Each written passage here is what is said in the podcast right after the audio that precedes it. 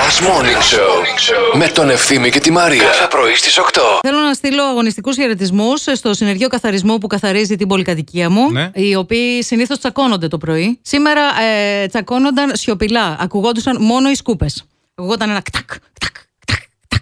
Μήπω Υπήρχε- χτυπούσε ένας τον άλλον με τη Ε, σκούπα. όχι, όχι, το όχι, όχι, δεν τσέκαρε. χτυπούσαν, όχι. Κατάλαβα ότι μάλλον τσακωθήκανε και δεν μιλούσαν ο ένας με τον άλλον. Είχανε νεύρα. Και απλά βγάζαν τα νεύρα όλα στις κούπε. Δεν πειράζει, αυτό είναι καλό γιατί άμα βγάζει τα νεύρα σε δουλειές, Καθαριότητα, τέλεια Στην πολυκατοικία. καθαριότητα, στο σίδερο, Ναι. ρε παιδί μου, στο πλήσιμο, στη σκάφη. Είναι όλα πολύ καλά. Γίνεται δουλίτσα. Όντως. Τώρα θα σας πω ποια είναι τα δημοφιλή κουρέματα για να ξέρετε ποια θα είναι στη μόδα. Είναι το κοντό καρέ, το ανδρόγινο κοντό. Του πίπη.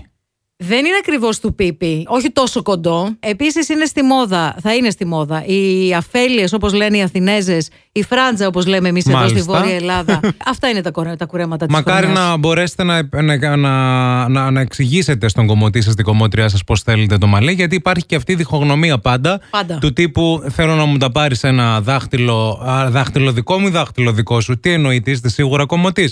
Επίση, θυμάμαι ένα πολύ αστείο περιστατικό, παιδιά, σε κομμωτήριο, όπου συναντήθηκαν δύο φίλες. Τι κάνεις, αγάπη μου, μμμ, μμμ, πόσο ωραίο αυτό το, το, το τέλειο. Τι τέλειο είναι το μαλλί. Κούκλα Το είσαι. μαλλί χάλια εντωμεταξύ. Ναι. Είναι το μαλλί που πηγαίνεις και λες: Θέλω ένα μαλλί, ας πούμε, σαν την Miley Cyrus και σε κάνει σαν, την, σαν τον Γιώργο τον Ταμπάκη.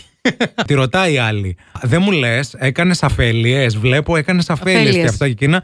Και λέει η άλλη: Αφέλειες. Μπα, όχι, λέει, το ξεπέρασα προπολού, λέει αυτό. Λέει, τώρα με λες και πονήρι.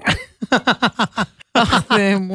Πάγωσε όλο. Μέχρι και το πιστολάκι είχε σταματήσει να κάνει η φυσούνα που χρησιμοποιείται εκεί πέρα. Και είχαν γυρίσει όλοι. Θυμάμαι, παιδιά, πόσο γέλιο είχαμε ρίξει. Πω, πω. Πω, πω.